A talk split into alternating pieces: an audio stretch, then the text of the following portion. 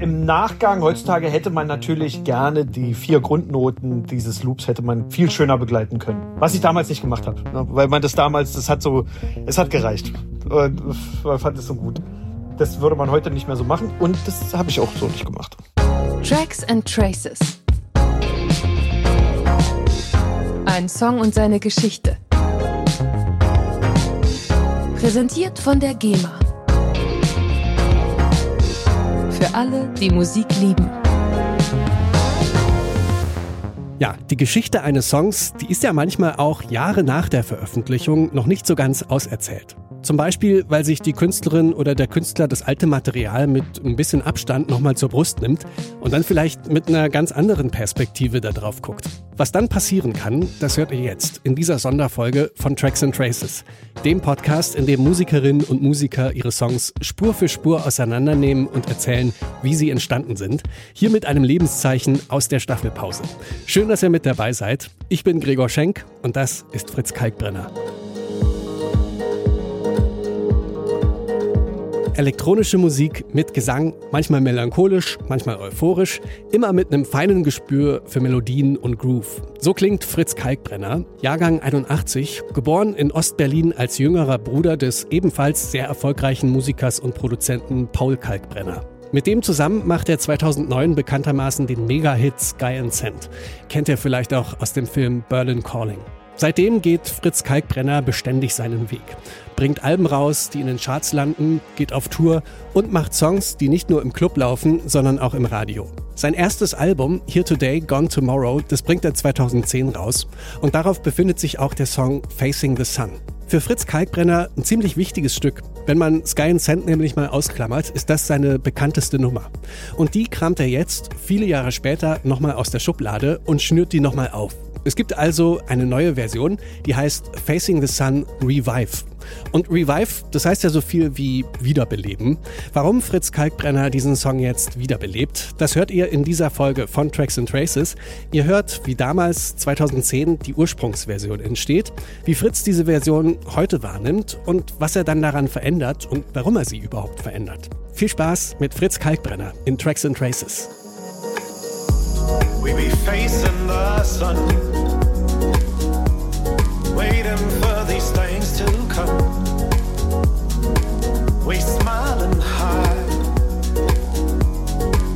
watching the good things passing by.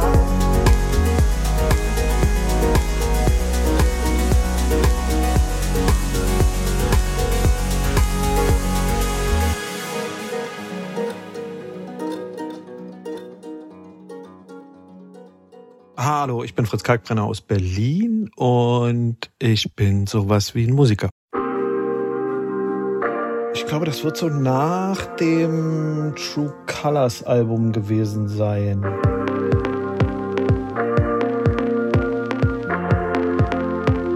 Das Album war veröffentlicht. Kings and Queens of Broken Homes. In a paradise built on hope. Und da war ja eine ziemliche Leerlaufphase für mich wie für alle anderen auch, weil also A, die Tour, die wurde musste irgendwie dreimal verschoben werden und dann wurde die wieder verschoben und wieder verschoben, weil das alles nicht ging.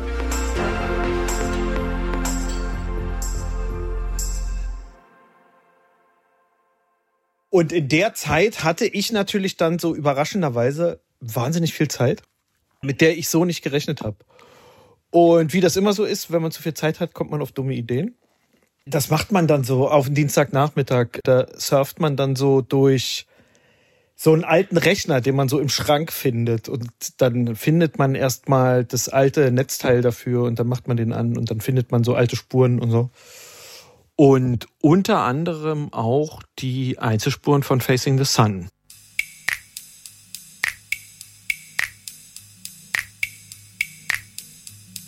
Die Nummer ist zwar 2010 veröffentlicht worden, aber sie ist noch älter, weil das war ja mit einer meiner ersten Solo-Veröffentlichungen und wie das so oft ist, Sachen, die man als erstes veröffentlicht, die die liegen schon lange rum und warten eigentlich nur auf den Zeitpunkt. Und das ist aus so einem Sample-Pool von einem befreundeten Kuppel. Der hat, man hat sich ja so gerne mal so Samples äh, hin und her, also nicht geschickt, weil das ging damals noch nicht so gut. Aber man hat äh, von anderen Leuten auch mal so Samples bekommen und da ist ja diese vier grundtonige Seiteninstrument, was ist das, eine Mandoline oder so?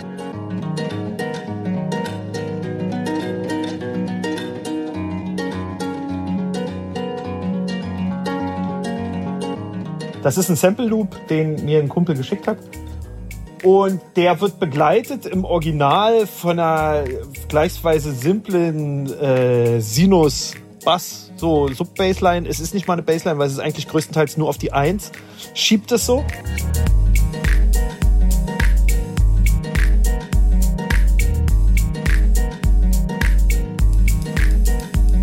Und im Endeffekt hat man einfach dieses Thema ausgespielt und hat es mit dem Drumming, so dieser notdürftigen Bassline da, versehen. Und das, was sozusagen so effekttechnisch damals so machbar war.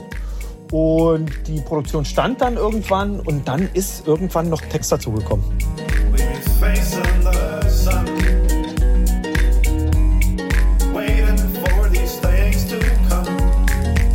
Aber das war nicht so, in solcher Intention war das nicht geplant. Also das lag dann schon als fertiges Arrangement, lag das schon rum. Und mit der Zeit ist dann so gewachsen, der Gedanke, dass man da dann auch was drauf texten und singen könnte.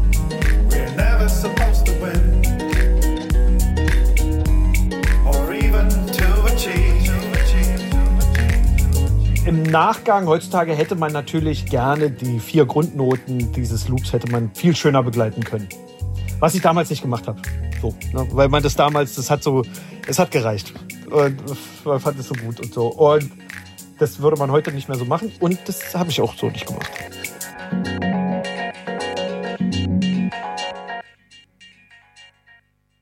Ich habe zu Hause ein Studio, also eine Räumlichkeit, eine Abhöre. Aber es ist auch so, dass heutzutage so, wenn man die Handgriffe und so, das Karate ganz passabel beherrscht, kann man ganz viele Sachen auch einfach so mit Kopfhörern am Rechner vorbearbeiten. Das kriegt dann irgendwann eine gewisse Produktionsgröße, und das saturiert sich dann irgendwann und kann dann irgendwann nicht mehr weiter. Das ist aber ganz normal. Und dann trägt man das sozusagen in die nächsthöhere Ebene hinein. Also wenn man am Küchentisch so und so weit gekommen ist, dann geht man quasi ins Heimstudio. Wenn man am Heimstudio fertig ist, dann geht man oder mietet sich in großes, in richtiges Studio ein. Die neue ist, um ehrlich zu sein, da ist wirklich viel im großen Studio passiert. Also dann schon richtig eingemietet bei äh, einem Kumpel, Konrad Hensel von mir. Der hat ganz viel früher für Richie Sakamoto gemacht und so, der macht so Kinozeug. Der hat zum Beispiel das Sounddesign für The Revenant hat er gemacht. Und wenn es die Kategorie gäbe, hätte er einen Oscar gekriegt. Hat er aber nicht, weil es die Kategorie nicht gibt. Da geht's jetzt um Audioschnitt. Da nur, gab's nur so eine Medaille.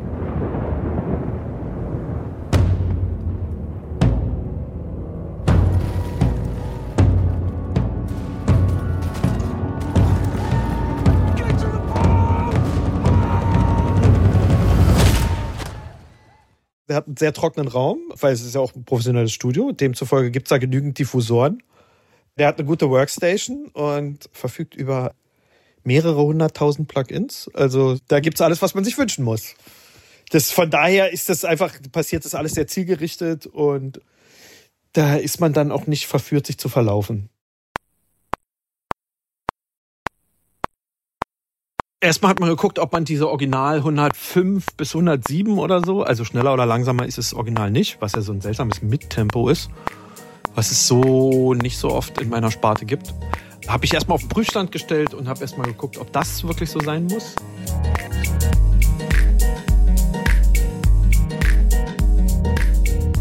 Die neue Version ist mindestens 8 bis 10 BPM schneller.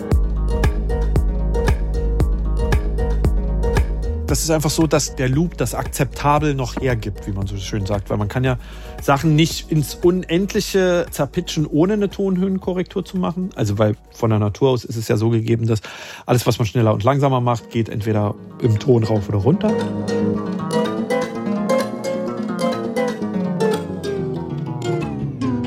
Und Dann vor jetzt bald auch schon 20 Jahren gab es ja dann diese neue technische Neuerung der Tonhöhenkorrektur, dass man Sachen einfach schneller, langsamer machen kann, ohne dass es schneller höher wird.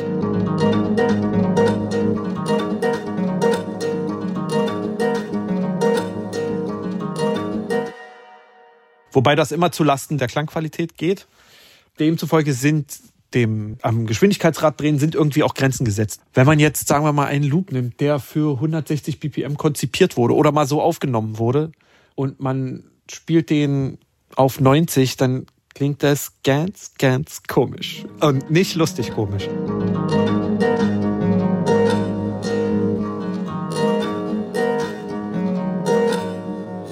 Das braucht man nicht. Deswegen ging es darum, dann einfach auszuloten, was ist sozusagen das Möglichste. Und ich habe dann sozusagen mit meinen etwas älteren Ohren befunden, dass das auch mit 115 BPM noch akzeptabel ist. Was ja dann schon fast das ist, was so vor zehn Jahren als Slow House über den Markt gegangen ist.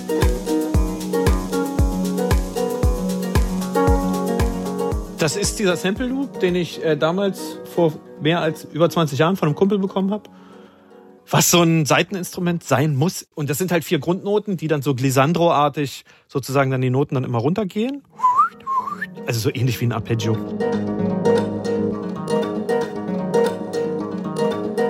Obwohl das ja nur vier Grundnoten sind, gibt es da wenig Abnutzungserscheinungen sozusagen. Der kann sehr lange vor sich hinlaufen, ohne dass der so langweilig wird. Und das ist eine schöne Qualität, gerade von so einem übersichtlichen Loop.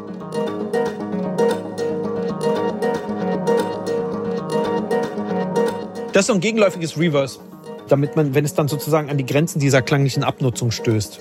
Also wenn man dann sagt, so man hat den jetzt so in seiner Art und Weise, hat man den jetzt oft genug gehört, jetzt müsste mal ein kleiner Wechsel her. Und wenn man jetzt nicht gerade der Mandolinspieler ist, müsste man sich mal was Kleines einfallen lassen. Und das ist eben dieser kleine Griff in die Kiste, den ich da benutzt habe. Das ist so, wie soll man sagen, die Wirbelsäule von der, von der Nummer. Und dann kommen da noch begleitende Sachen dazu.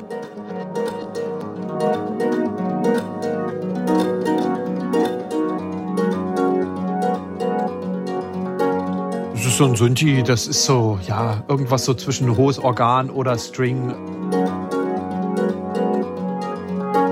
Der spielt so eine Sidechain-komprimierte Figur. Der drückt immer genau dann runter, wenn sozusagen die Kick kommen würde. Ja, und dann vermindert der dann da, um sozusagen in der stehenden Note so Varianz da mit reinzubringen.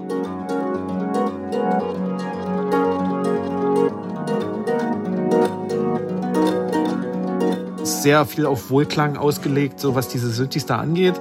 Äh, ne? Also es ist jetzt keine fiesen, ne? ist jetzt weit davon entfernt zu sein, das, was Skrillex gerne gut fand. Also es ist alles sehr gediegen.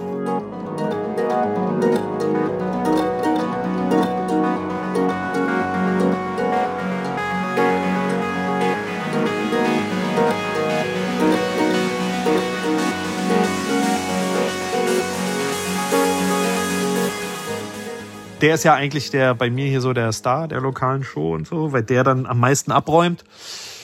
Das ist so eine Synthi-Figur, die dann dementsprechend eingespielt ist, wo intern nochmal, ich glaube, da sind gar keine externen Effekte doch mit dazugekommen, sondern das, was der selber kann, ist derjenige, der dann später, also im, nach dem Chorus sozusagen dann da so abräumt.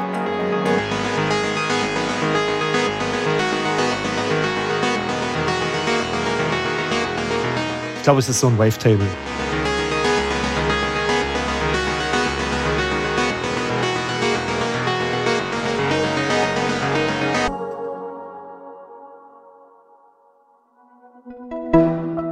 Bitte widmet eure Aufmerksamkeit doch kurz unserem Werbepartner. In dieser Episode spricht Fritz Kalkbrenner über seinen Song Facing the Sun. Den produziert er ursprünglich vor fast 15 Jahren und bringt ihn jetzt nochmal in einer neuen Version raus. Dieses Jahr ist Fritz Kalkbrenner außerdem Teil eines weiteren 15-jährigen Jubiläums. Er sitzt in der Jury des Deutschen Musikautorinnenpreis. Mit diesem Preis würdigt die GEMA seit 2009 die kreativen Köpfe hinter herausragenden Kompositionen und Texten. Wie fast alle Künstlerinnen und Künstler in diesem Podcast hier ist auch Fritz Kalkbrenner Mitglied der GEMA. Ohne Menschen wie ihn wäre unsere Welt bedeutend ärmer an Lieblingssongs. Und ohne die GEMA wären die Musikschaffenden ärmer. Nominiert für den Musikautorinnenpreis sind in diesem Jahr unter anderem Nina Chuba, Peter Fox und Paula Hartmann. Verliehen wird der Preis am 8. Februar in Berlin. Alle Infos findet ihr auf musikautorinnenpreis.de und auf den Social Media Kanälen der GEMA. Auf Instagram, Facebook, X, YouTube und TikTok.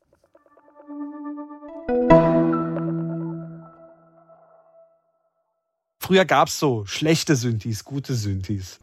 Heute sehe ich es nicht mehr so. Ne? Früher waren ja so manche Hardware-Geräte, die nicht druckvoll genug waren oder so. Ne? Oder die irgendwie MIDI-mäßig immer so außen nicht so ganz das gut gehalten haben und so. Das gab's ja. Und dann sagen wir, oh, Vorsicht, nicht den und so. Das gab's ja früher. Und oh, der hier, der ist nur monophon. Wenn du mehr mit der Hand machen möchtest, dann sei vorsichtig. Ist heutzutage alles obsolet, wenn man ehrlich ist. Man kann so ziemlich aus allen heutzutage fast alles rausholen. Also natürlich bei einer FM-Synthese noch mehr, aber das sind ja wirklich, FM-Synthese sind, die sind ja eh so Spielsachen für einsame Menschen. Da kann man ja dann wochenlang, kann man dann da so auf so virtuellen Steckbrettern, kann man dann da sozusagen die Verknüpfung äh, sich zurechtschieben, bis dann genau so ist, wie man es haben möchte und so. Um ehrlich zu sein, ich bin da nicht so versessen. Also wenn er so allgemein okay ist und 90 Prozent des geistigen Wunsches umsetzt, dann hält man an dem erstmal fest und setzt den ein und versucht später dann sozusagen da noch ein bisschen was zu verbessern. Aber so dieses immer gleich so verwerfen oder ewig an dem rumzuschrauben, es tut der allgemeinen Komposition. Es ist, man muss dann immer diese Dinge ins Verhältnis setzen. Früher hätte man wahrscheinlich einfach ewig dran rumgeschraubt und sagen, nee, der Sound ist noch nicht super. Heutzutage sagt man, der ist gut genug. Nicht zu perfektionistisch an die Dinge rangehen das Gewicht der Nummer setzt sich noch aus vielen ganz anderen Sachen zusammen.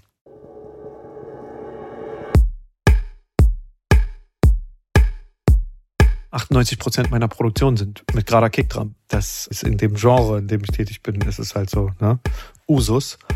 Es klingt halt wahnsinnig uninspiriert, ne? Wenn man sich das jetzt so nackig anhört, ohne das Begleitende. Der Gesamteindruck ist eigentlich entscheidend und so. Aber wie gesagt, ja, ist jetzt ein gerade Kick mit sowas Rimshot-ähnlichem, wo jetzt so ein großzügiger Raum drauf ist. Und wenn ich mich nicht täusche, kommt dann auch irgendwann noch so ein, so ein Sechzehntel Tambourin und noch so ein bisschen anderes Geschaffel.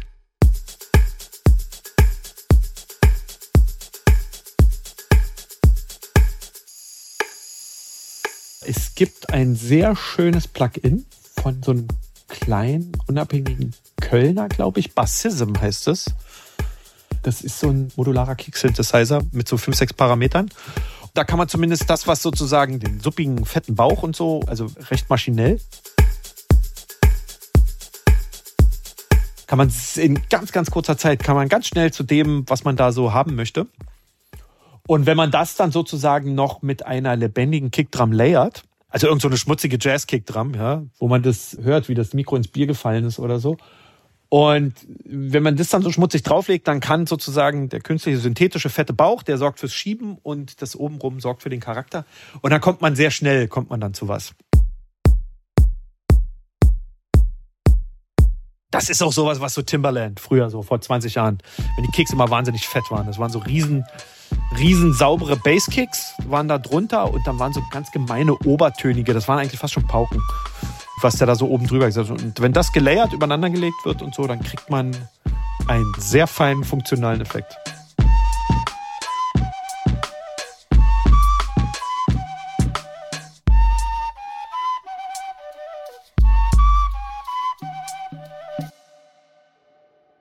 Da ist noch eine Rimshot mit drin. Im Original war das auch so ein bisschen mit beigemischt. Rimshot kurz, knackig und so ganz akzentuiert nutzt man auch immer gerne. Ne? Also weil gerade wenn man jetzt nicht eine besonders große Klappe nehmen möchte, die ganz viel Raum einnimmt, weil es, ne, umso größer das Ding, umso mehr Raum nimmt das dann auch innerhalb des Konstrukts auf und frisst natürlich dann auch andere klangliche Teile auf. Wenn man da so 50 Claps miteinander kombiniert und eine riesen gigantische Freddie Mercury Clap dann da hinlegt.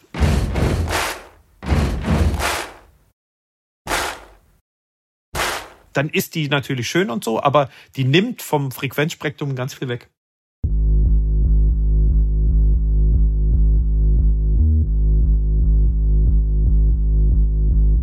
Der ist äh, einfach, der geht ja auf einer Grundnote und setzt ja nochmal anders um. Und der bildet ja dann auch später noch einen Kontrapunkt. Also er spielt sozusagen genau entgegen der Note, die das Sample vorgibt.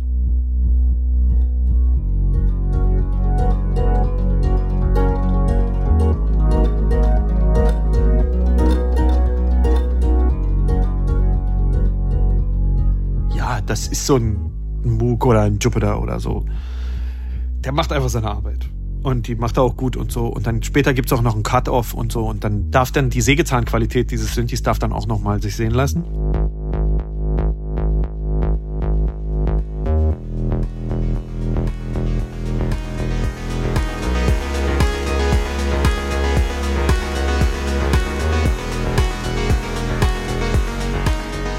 Die Vocals sind in der neuen Version auch neu aufgenommen. Also da sind nicht die alten verwendet worden, weil das sich einfach angeboten hat.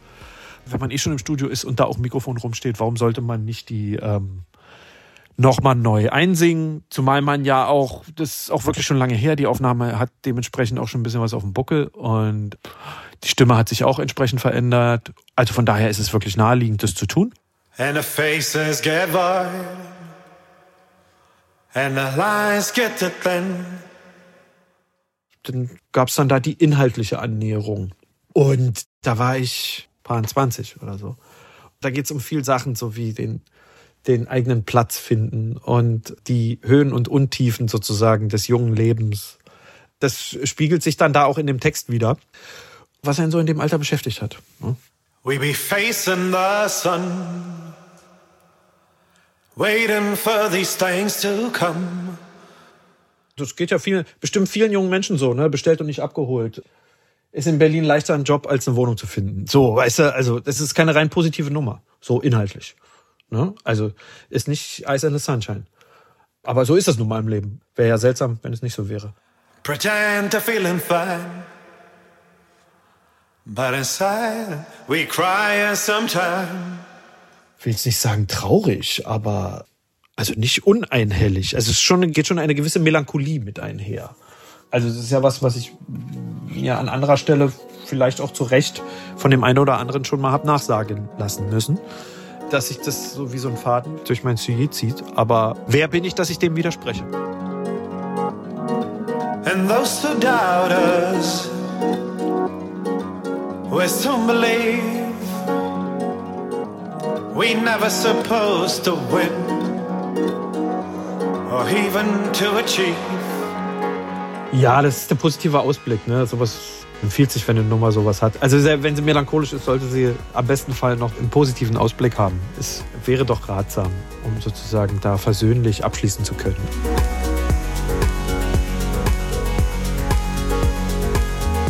Ich finde dann hinten raus, nach dem zweiten Chorus, wenn dann das Synthi-Paket und dann so der Kontrapunkt ausgespielt wird, das ist so meine Ecke, wo es so, ne, wo man mit Pauken und Trompeten dann äh, dem Ende entgegengeht. Das ist dann also immer das so Grand Final.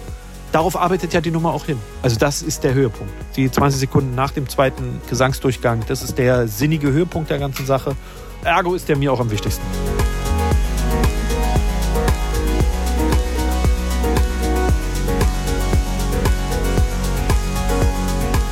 Da sind natürlich viele Sachen, also so in der Erinnerung. Das waren so die ersten Singles, das war auf dem ersten Album. Das war zwar schon vorher, ich konnte schon vorher von der Musik leben, durch Auftritte ein wenig, drücken wir es mal so aus. Aber das hat natürlich alles so in eine erste Form gegossen, dass man dann auch wirklich gesagt hat, sag mal, kann es sein, dass das mein Beruf ist? Ist das jetzt wirklich so? Und das hat natürlich auch viel eingeläutet. Von daher ist das so im Bereich eines Startschusses zu sehen. Im direkten Vergleich gefällt mir die neue Version besser. Also, weil einfach man durch viel Handwerk lernen auch in der Zeit befähigter ist. Wenn ich das, was ich heute konnte, damals konnte, dann hätte ich es so gemacht. Da muss man einfach ehrlich sein. Somit ist die für mich die neue Version natürlich besser. Aber jeder, der sagt, ich habe die alte so kennengelernt und deswegen aus sentimentalen Gründen, ist vollkommen, vollkommen gerechtfertigt.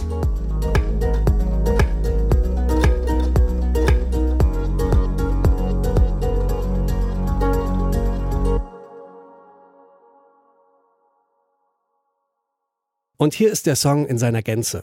Facing the Sun Revive von Fritz Kalkbrenner.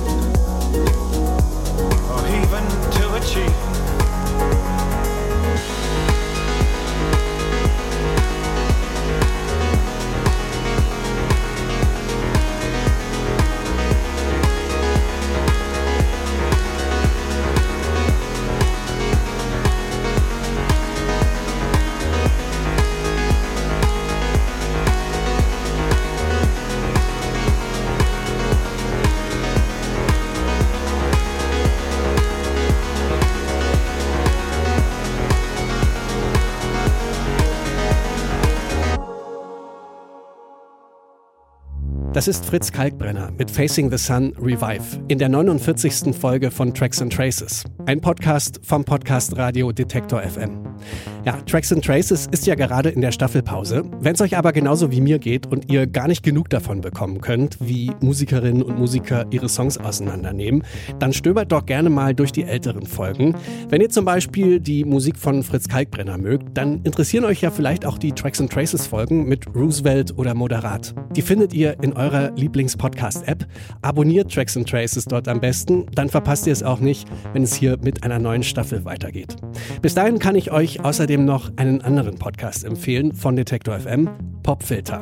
Im Popfilter stellen wir euch jeden Tag einen Song vor. Das sind manchmal brandneue Songs, manchmal auch Klassiker. Ihr erfahrt die Geschichten hinter den Songs, ihr hört, was die Künstlerinnen und Künstler selbst dazu sagen und ihr bleibt immer auf dem Laufenden und müsst euch nicht durch den Algorithmen-Dschungel schlagen. Popfilter, das ist euer tägliches, kompaktes Musikupdate, findet ihr überall da, wo es Podcasts gibt. In diesem Sinne, danke fürs Zuhören. Ich bin Gregor Schenk. Bis zum nächsten Mal. Tracks and Traces. Ein Song und seine Geschichte. Präsentiert von der GEMA. Für alle, die Musik lieben.